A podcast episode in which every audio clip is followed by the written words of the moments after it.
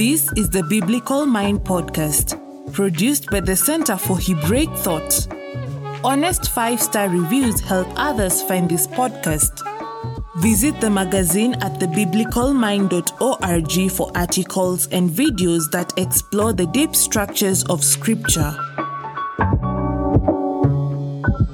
In fact, I was just at a friend's house on uh, the other night, and our conversation turned into a living room bar brawl um, where one person was arguing, you know, that to really be able to understand scripture, we have to understand um, the, the context and the you know the literary worlds that it emerged out of and the intertextual you know whatever whatevers and um, other extra biblical books. And then the other person was arguing that you know what's in the text itself is basically all we need to be able to interpret it. And why do we need um, what you know it's it's not only ancient near eastern scholars that would have you know would be able to interpret scripture well and um, yeah, so I feel like these are things that we're often wondering. Um, you know, mm. can I?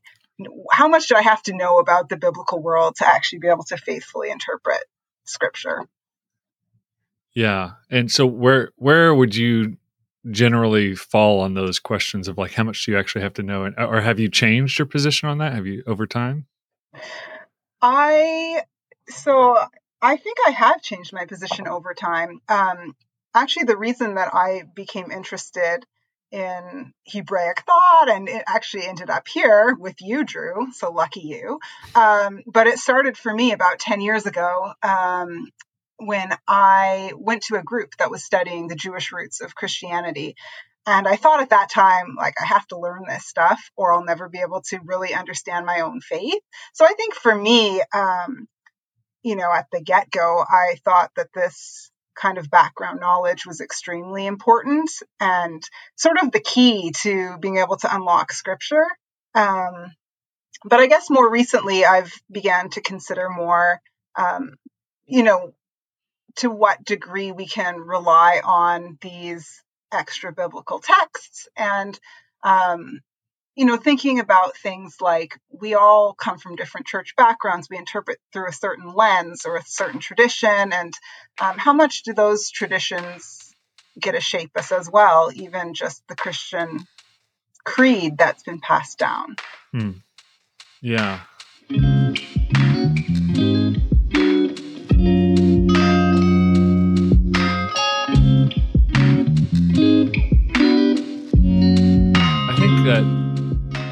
Similarly, I, I've moved positions on this. So I, I think, like a lot of people, when you do any formal training in Bible, and you hear all of this stuff and you're constantly you know professors coming in every day and kind of wowing you with something new you didn't know um, i think that's when i first got interested and and i almost went off in a rabbit hole of well i can't know anything unless i know everything behind these texts and the cultural uh, backgrounds and what they ate and where they pooped and you know um, all very key who, who, was whistling dixie where and when and why and yeah um, and saying similarly i think i've backed off a little bit and to see those as illuminating but it, it can also be i also wonder about people's motivation. Sometimes i wonder if Uh, and again i don't think anybody's doing anything me you know out of anger but but that sometimes people are just trying to secure the right interpretation by saying, well, because it happened right. at this location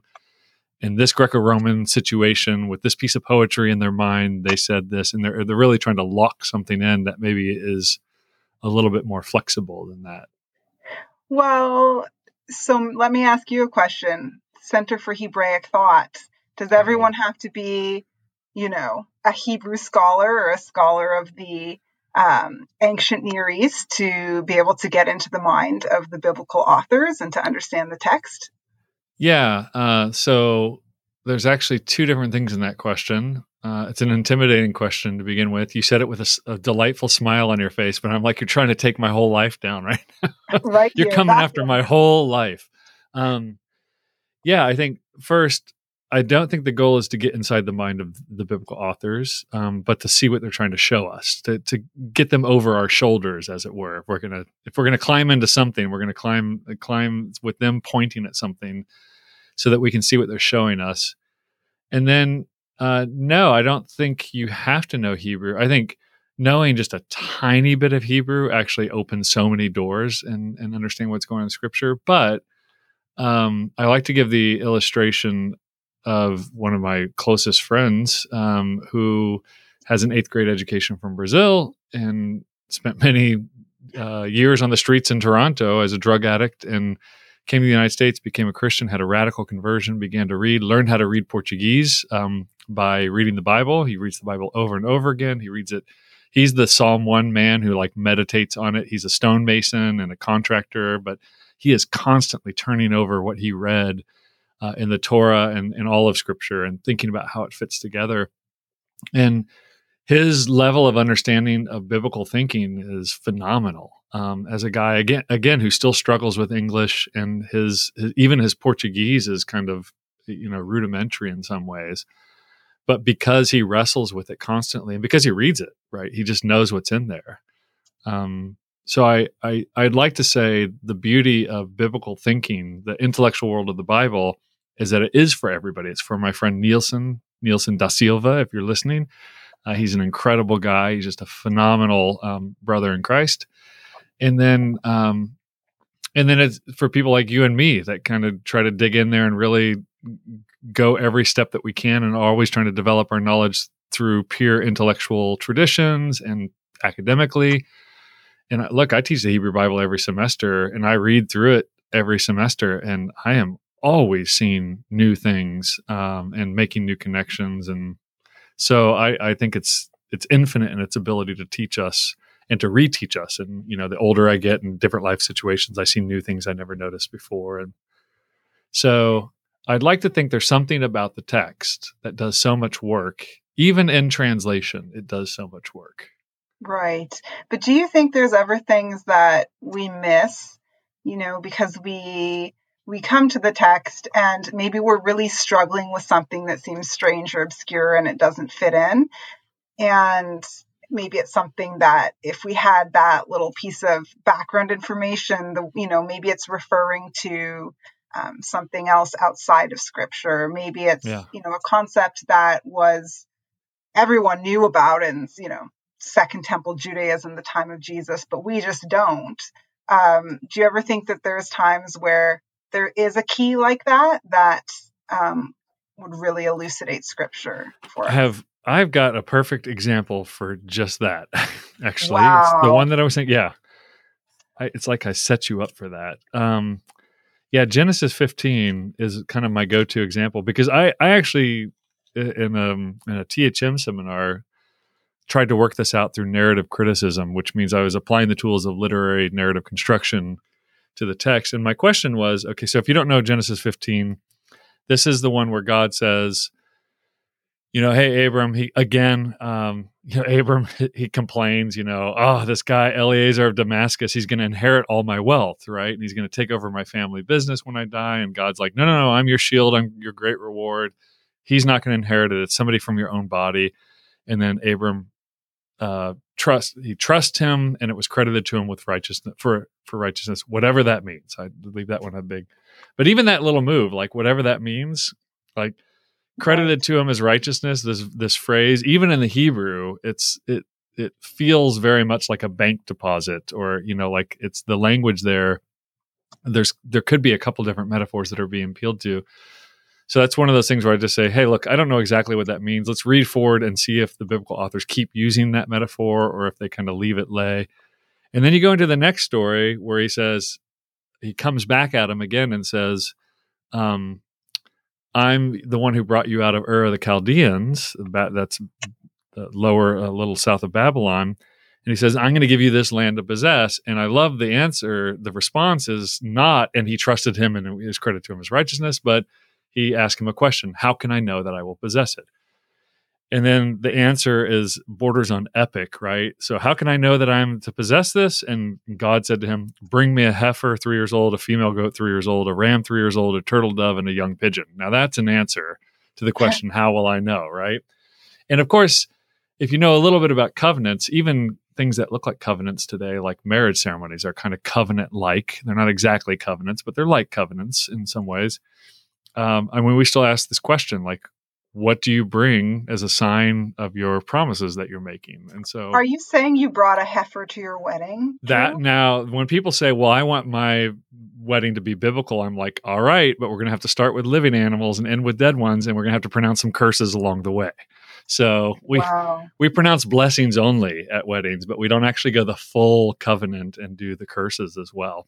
Some people do. I've actually heard people that did like light cursing, kind of like you know. And if you mess around uh, on this marriage, then then let all these people here witness today that you've you've sworn this on your own head. So so okay, so this is a weird ceremony, and then uh, because a the answer to the question how shall I know that I'm going to possess his land is bring me a bunch of animals, and then the next sentence is and Abram starts cutting these animals in half and makes a little sidewalk. It's like a Monty Python movie, like you know put a shrubbery and half the animal over here, half the animal over there, right? And it's really unclear even visually what exactly is going on except that the animal and you're like are the animals cut in half like lengthwise or in the middle or you know what's going on uh and so i think a lot of and so if you've ever heard this passage taught or preached on i'm going to bet somebody has brought up the and of course we know that there's a similar covenant ceremony and, and it's a hittite covenant ceremony it looks like a land grant where they cut the animals in pieces and they make a circle and the two parties enter the circle and they swear these things before their gods and the implicit curse with these dead, torn apart animals is let me be torn apart like these animals if I break this curse with you. Right. And and so there, there's perfect example where we think the background information has done all the work. Right. Um right. and uh and I would just say this. Uh, well, A, let me ask you, does all that make sense up to this point? I think so. Although I have to say, I've never asked myself whether they were cut vertically or horizontally. but maybe that's just me. Well, the only reason I asked that is because I, I use images a lot in my class. And as I was looking, A, there are hardly any paintings or images of this scene, as you can imagine why. And B, the few, they cut them differently. And so, and it makes you think, okay, how would you paint this scene, right? Um, right which is always a good question to ask in a narrative. Uh, like, how would I paint this? How would I shoot it if it were a movie?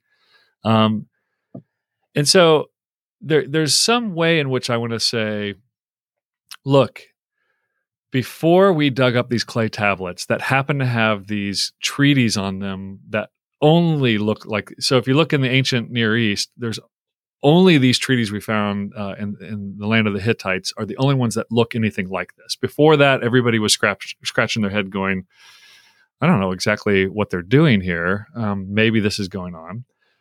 Um, and so you could imagine that when they found those, everybody was excited and thought, like, "Aha! This finally puts together a, a, a missing puzzle piece on exactly what was going on in Genesis 15." And I want to say, does it? Does it really? Like, is does that actually do we need it? I think it's f- like infinitely fascinating that that was found and that abram lived in the land of the hittites. So even like culturally this would have been a culturally appropriate covenant for him to have experienced uh, in in the bronze age right?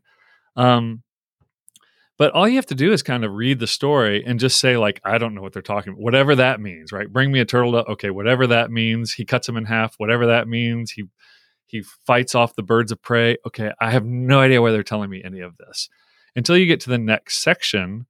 Um, remembering the question is, how shall I know that I am to possess it? And as the sun was going down, I'm in verse 12 here. As the sun was going down, a deep sleep fell on, or dread fell on Abram.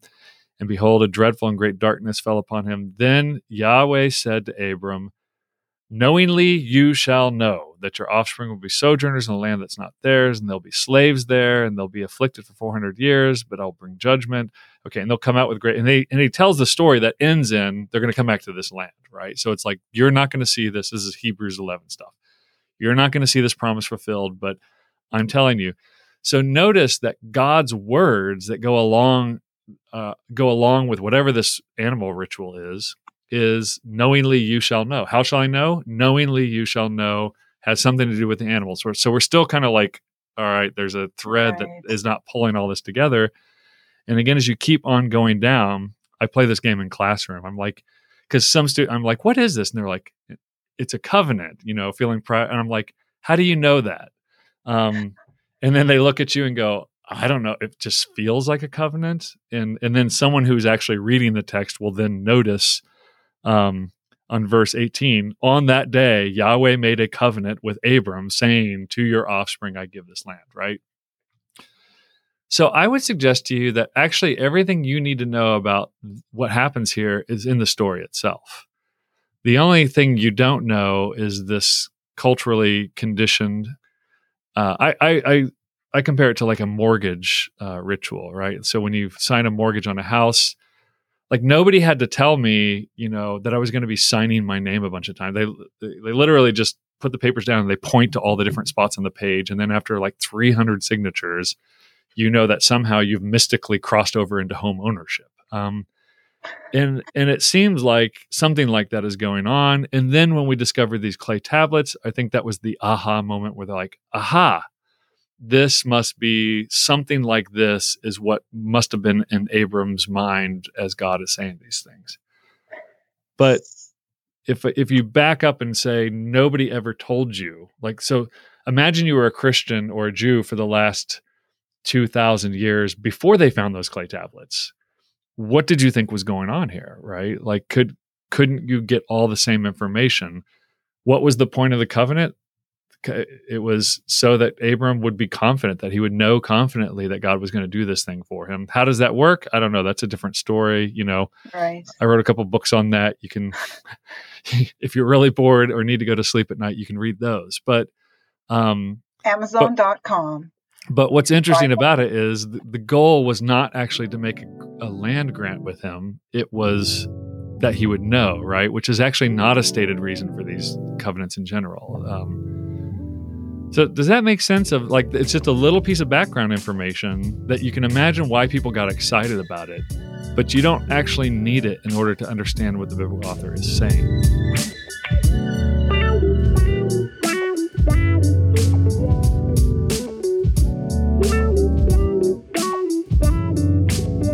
So whether or not you have, you know, the knowledge of ancient Near Eastern Hittite treaties doesn't change the way we understand God's relationship to Abram or to, you know, us or whatever we're extrapolating from that yeah. text. And would you say that general rule of thumb applies across scripture and across all of these sort of contextual um, background pieces? Well, I mean, I think you have to to some extent. Otherwise, you end up saying really weird things um, like nobody really understood the Bible until the 1900s. right. until archaeology began in full, nobody really understood anything that was going on. And I I think we want to just be very careful that anybody who's read ancient Near Eastern text will instantly realize the difference between the biblical text, the biblical way of telling stories, the the inclusion and exclusion of certain details, the terseness, the the brevity uh, um, of Scripture. Like it's doing something as pieces of literature. It's doing something very different than you see in the rest of the ancient Near East. Um, even the way in which it tells stories, not radically different, but it's making very different strategic moves, even in its literary format. Um, and so I think even the form that the text comes to us in is already selling us on the idea that the text is doing something within itself um, right.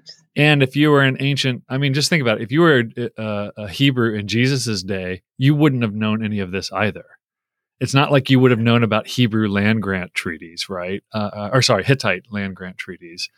Um, right. You would have been just as clueless, so that you would have been thousands of years away from any of this information as well. Um, and so there's some way in which the text does what it needs to even in the time of the Israelites, who would have been thousand, a, a thousand years away from these um, these cultural uh, icons and events uh, in, in, their own day.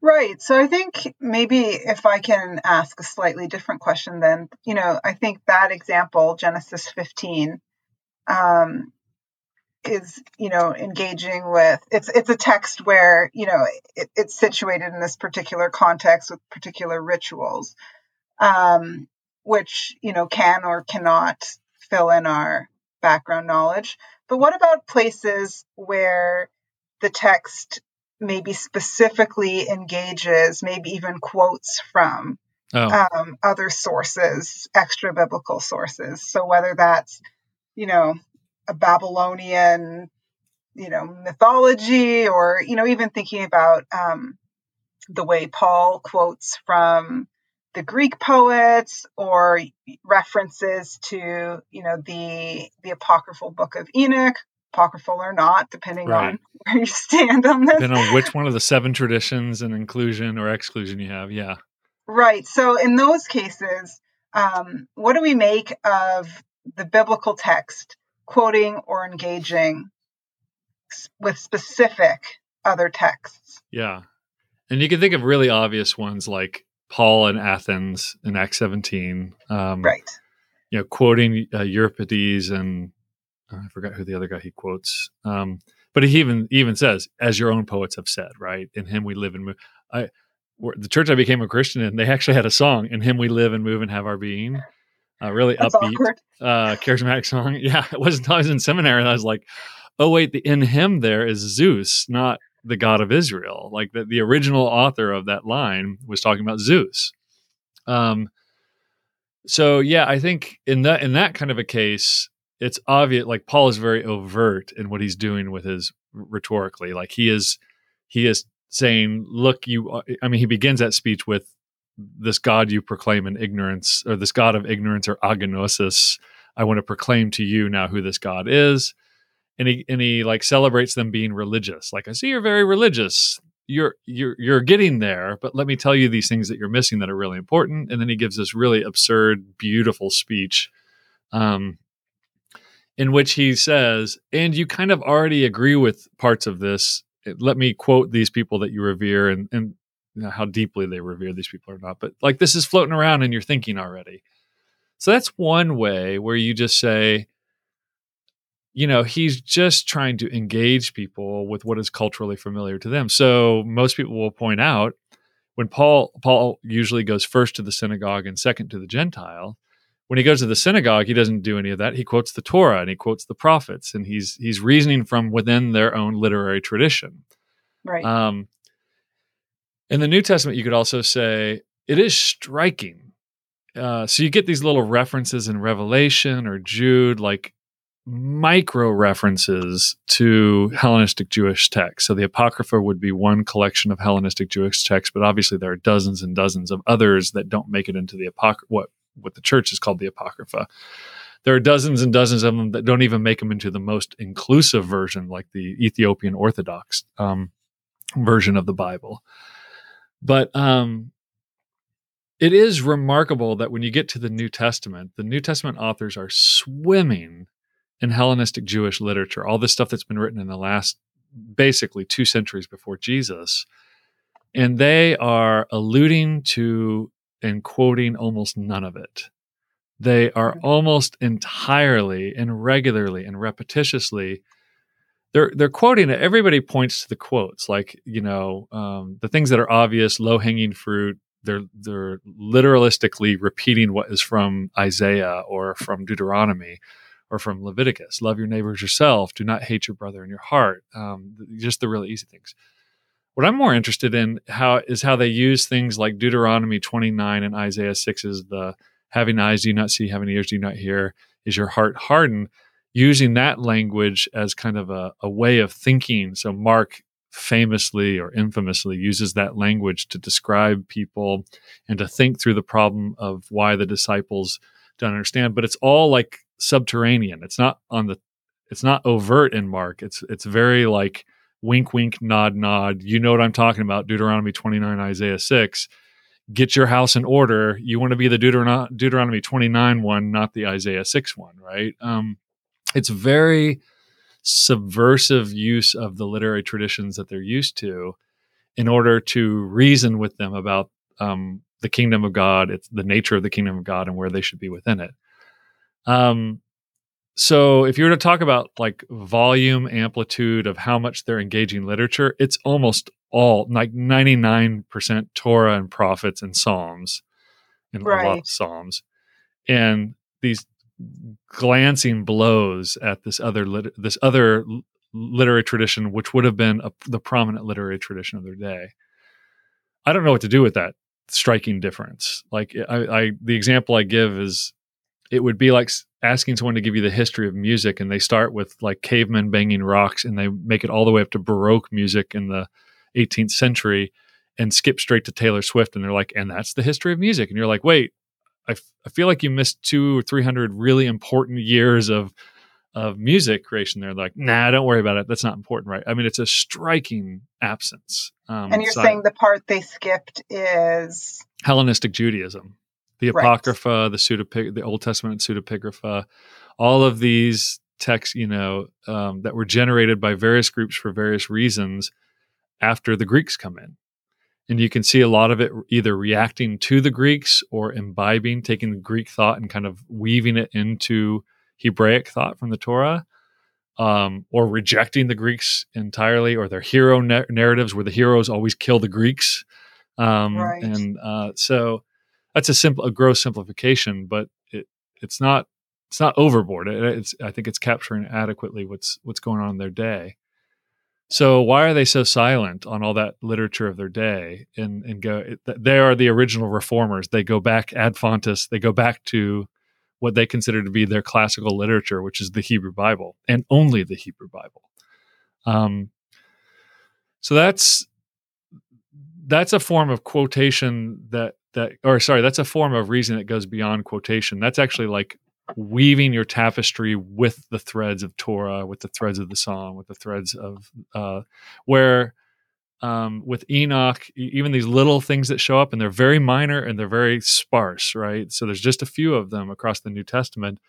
They're more like what Paul is doing, like you know, this prophet has said, or you you've heard it called this thing over here. That you know, this man went to the seventh heaven. I don't even know if he really did or not, in body or soul or whatever.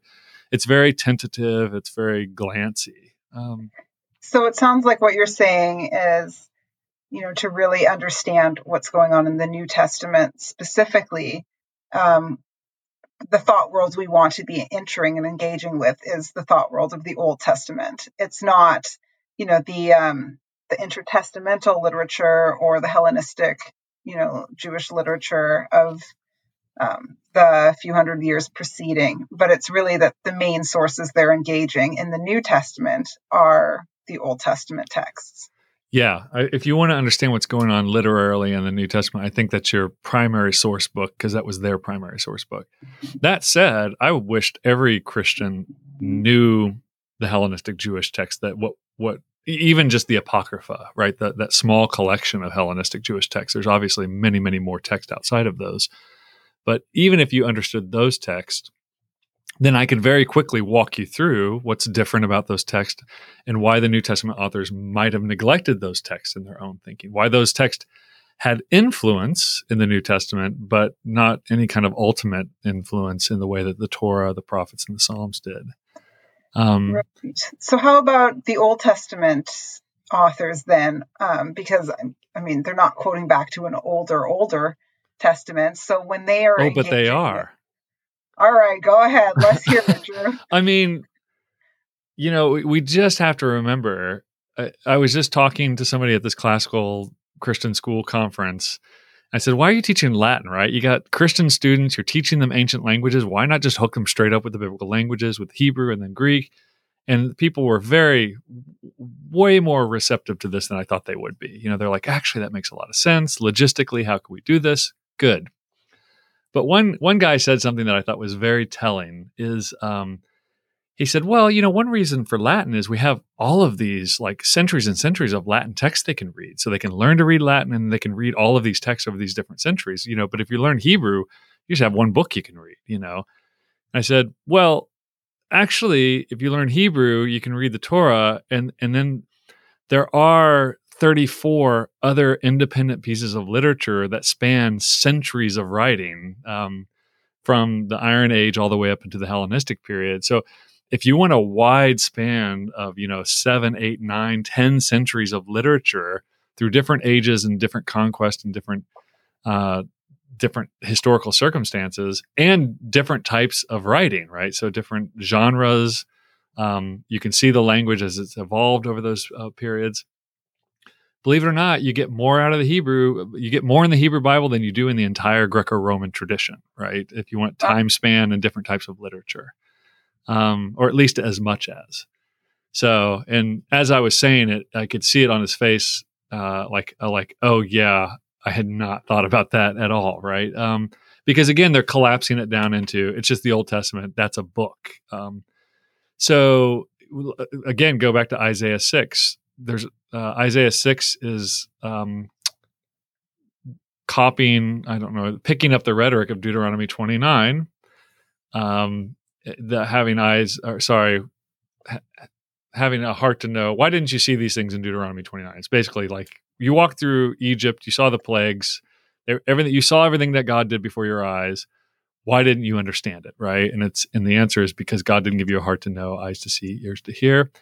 The only other place in the Hebrew Bible where that trifecta shows up is in Isaiah 6. There are different there are some places where eyes and ears show up in, in those same kinds of uh, there's echoes of it later but the only place where all three show up together is isaiah 6 where Isaiah is engaging Deuteronomy's logic to talk about the punishment that God is going to bring upon Israel that is inevitable. And then, of course, Isaiah looks towards the end of the book towards the new heavens and new earth, the bringing in of the nations. So, I mean, that's one example. We can name hundreds of examples where later biblical authors are pl- are employing uh, earlier biblical literature in order to make the same points. Uh, even in Deuteronomy, you know, when you get to the curses of Deuteronomy 28, the previous chapter, it's all in language of Eden, right? Um, your womb is going to be fruitful. Your kneading bowl is going to be fruitful. Your fields are going to be fruitful. If you listen to the voice of God and and do His instructions, uh, then everything will be fruitful. Uh, and if not, everything will be cursed, right? Um, and so it's actually using this rarely used language of fruitfulness and uh, and the language of, of the garden in order to display what Israel would be if they listened to the voice of God. And of course, list, even that phrase "listen to the voice of somebody" comes straight out of Genesis three. That's a that's a right. phrase that initially appears in Genesis three. So you see this constantly in the Hebrew Bible of this echoing and hyperlinking, you know, back to these uh, previous texts, and it's not always pure quotation. In fact, it's usually not pure quotation. It's usually picking up the language and the concepts of those earlier texts and, and employing them in the more recent texts. So, right. Wait. So, yeah. So now we've gotten so far afield from background information, historical background information. Right. We're really talking about how the text use other texts and employ their ideas.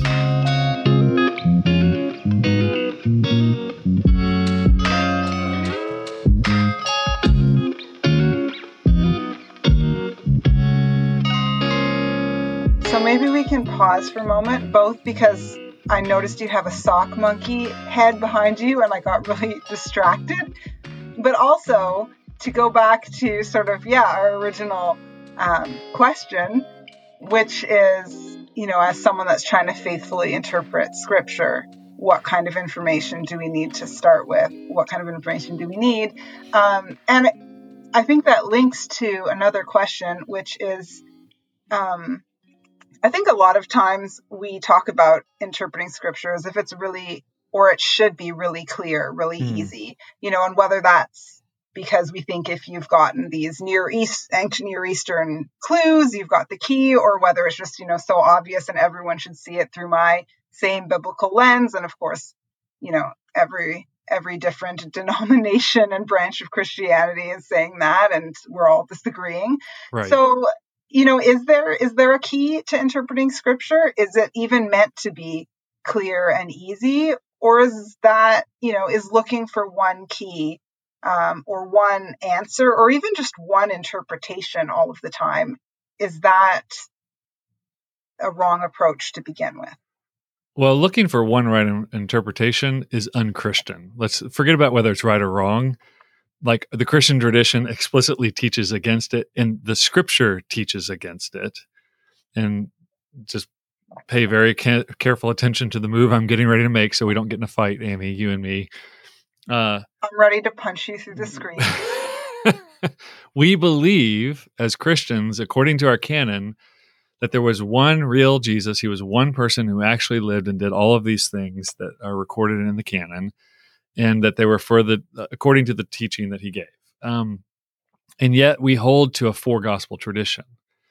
Uh, and the four gospels are not identical in their details. Uh, they can't be reconciled. You know, um, Tatian, uh, who is a, an ancient what, what's now called Iraq or uh, Kurdistan. Um, he was an ancient um, Christian, tried to reconcile them all together and couldn't quite, pull, or he realized the difficulty of trying to get all the four gospels to say the same thing, or the, and so the church very early on wrestled with this issue. Okay, we have four different gospels who talk about the same truth, and we believe the four different gospels are mutually enriching perspectives on the same truth, the same story.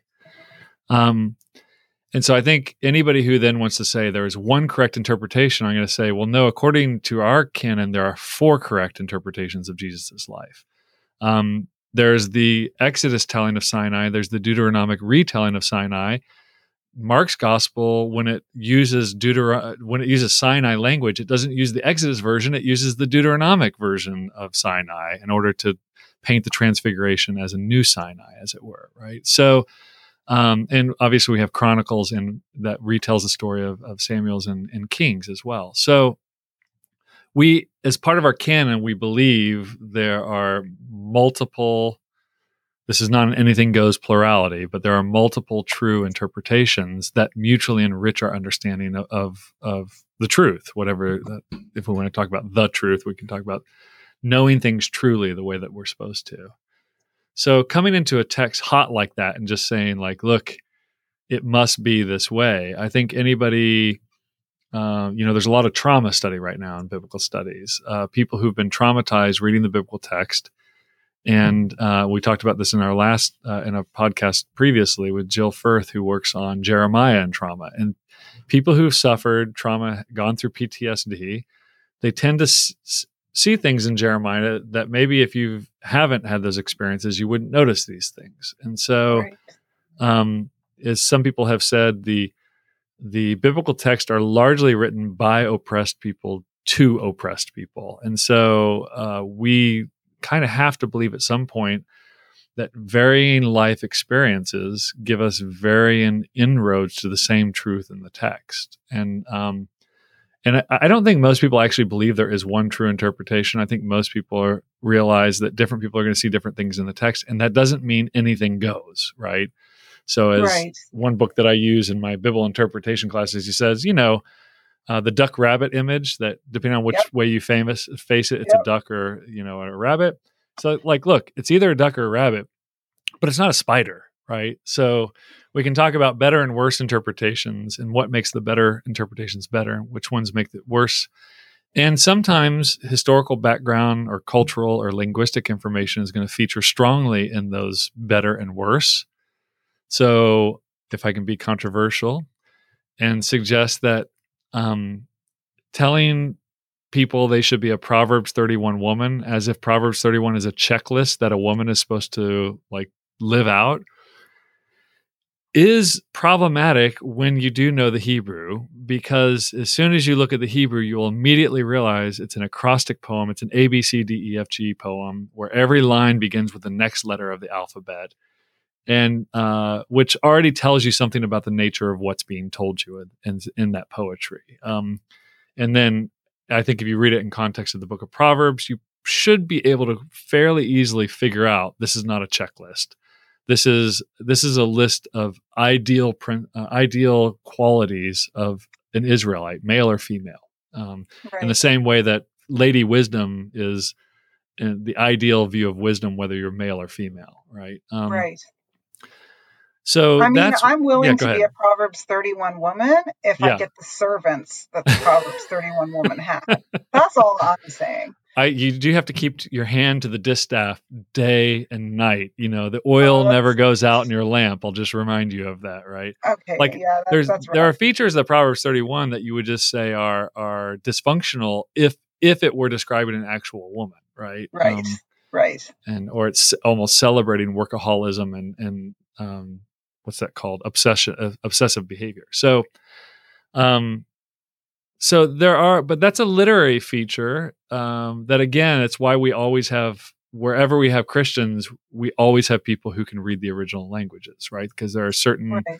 stutter steps. I, I but even with Proverbs 31, I don't think you need it in Hebrew in order to understand that it's not a checklist. I think if you wrestled with it day and night, like the the happy man does with the Torah in Psalm one, uh, if you wrestle with Proverbs and seeing why that would have been put towards the end of Proverbs in the position it is, I think most people would come to the conclusion, like maybe even I don't know what's going on here. I just know these are good attributes of a human, uh, uh, and not just a woman. At some point, you'd figure out, well, that's not just a woman. So even there, um, I, have to point out to my class the point where it becomes an absurd description of a person is it says she goes out and builds, buys and plants and builds a, a vineyard. Well, a single human being can't do that. That's like saying I'm gonna I'm gonna build a barn and raise it myself. Like that, you can't do that. It takes the whole community to come out and raise the barn, you know, as the Amish do it. So there is a little bit of if if you knew a little bit about the historic the uh, or just horticulture in the middle Middle East and specifically in Israel, you would know instantly this is a physically impossible description. Um, it's a, or an absurd description or an extreme description. Um, so obviously that's helpful, but again, I don't think you needed to know that in order to f- think more carefully about that poem. Right. So, okay, but to go back to this idea then that there can be multiple interpretations of a single passage. Here we So I'm go. think I'm th- sorry. No, I said here we go. All right, Here we go. let's well, go, I'm Amy. thinking like in the Middle Ages, wasn't there sort of this fourfold interpretive method where you look at the literal meaning, but you also Right. Look at the allegory and you also look at sort of the moral lesson coming from it and then what it's telling us about eschatology or the future or whatever. And I think, I mean, you know, some of that stuff seems pretty freaky to your modern evangelical Right, reader, right. And so I'm even just thinking of um, some of the parables, you know, and just the different ways we can interpret something like that. So on the one hand, you know, you've got the story of the prodigal son, and someone will come and tell you, well, in the ancient Near East, a father will never run, and so the fact that you know he shamed himself to, you know, and and Right, that's right. you know that's sort of the we want we need the biblical background to really understand this. And then on the flip side, you have someone like maybe you know Saint Augustine or whatever that will take a passage like that and just allegorize everything. And you know, I don't know if he does Yeah. it for this one, but I know in the um the Good Samaritan one, doesn't everything like the donkey and the coins and the oil and the whatever and this, you know, stand for Yeah. something else and it all probably points to Jesus. So, you know, that stuff kind of freaks us out as evangelicals. So what would you say? Like, is there merit for this whole variety of interpretation? And what does that mean for a pastor trying to preach on these things? Well, I was going to say, let's. Do, are we going to do real talk right now, or are we just going to make it sound good? Well, Okay. real talk. So I think I think pastors are are the problem here, or or they can be the problem here. And I sp- say this as a former pastor who did all of the things I'm getting ready to denounce right now. Here we go. um, or I should say, my former behaviors I now see as uh, possibly problematic, and that is why you know why would somebody why would somebody ever even want to think about whether a grown man would run in the ancient world, right? Um, if you're talking about the prodigal son, right? Like that nobody would shame them because they're wearing loincloths and they didn't do these things. And it's the Middle East where nobody runs because it's hot and everybody's trying to conserve calories and like fine, fine. I mean, I I wonder if the real story behind the story here is um, the the reason somebody got into that mode of thinking or, or looking this up, or somebody speculated about it, or I, I don't even know how they know this about men running or not. Um, is because it'll preach, right? That's a, I mean, that's a common phrase amongst pastors. Oh, oh, that'll preach. You know, like you hear something, you're like, ooh, that, that's a good one, right? That'll get them. So I do think there's a lot of times I'll be careful with my words here. Um, that pastors are reading commentaries or they're reading articles about their passages that they're working on. Uh, which, hey, look, on a good day, if a pastor has enough time and is like trying to put in the effort, kudos. I'm I'm glad that's happening. But um, again, there's that kind of I want to clean up and I need, I need to make this, this exciting, or I need to give people a tidbit they can walk out with. And I don't think anybody ever thinks that. It's just how it happens. The pressure. I mean, look, if you're an Instagram star or you're a YouTuber, you know about the pressure to produce content. Like you have this great idea, you want to, pro- or if you're a podcaster, um, you want to produce stuff, and then all of a sudden it's dictating what you do. Like you're looking for more content, you're trying to do things, you know, different ways. And I think pastors can have the same problem where they're just looking for new ways to produce the same old content or to to make it interesting or in our most sinful moments to put us at the center of like, oh, the pastor taught me, you know, my pastor knows all of these things. They know all these secrets behind the text that I don't know.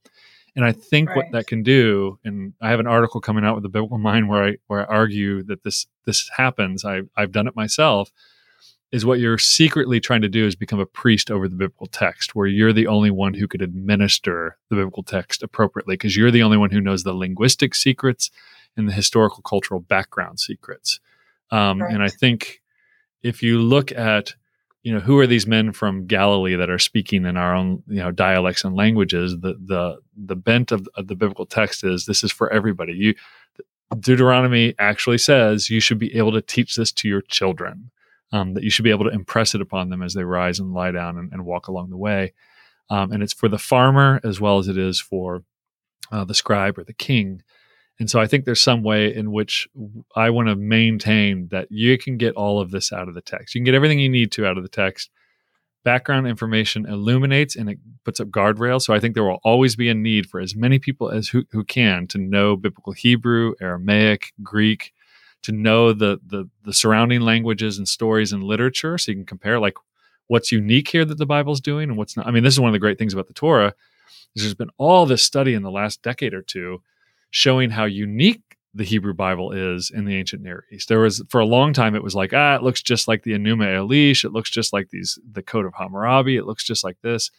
And now people are going in and really carefully showing like how how strategically it's showing to be different on all of these fronts. Um, so you need to know those things in order to make those distinctions. But at the end of the day, for you and me who need to know God and that we're His children, uh, I think we can and, and, need to be able to extend the thinking of the of the prophets that He sent to us.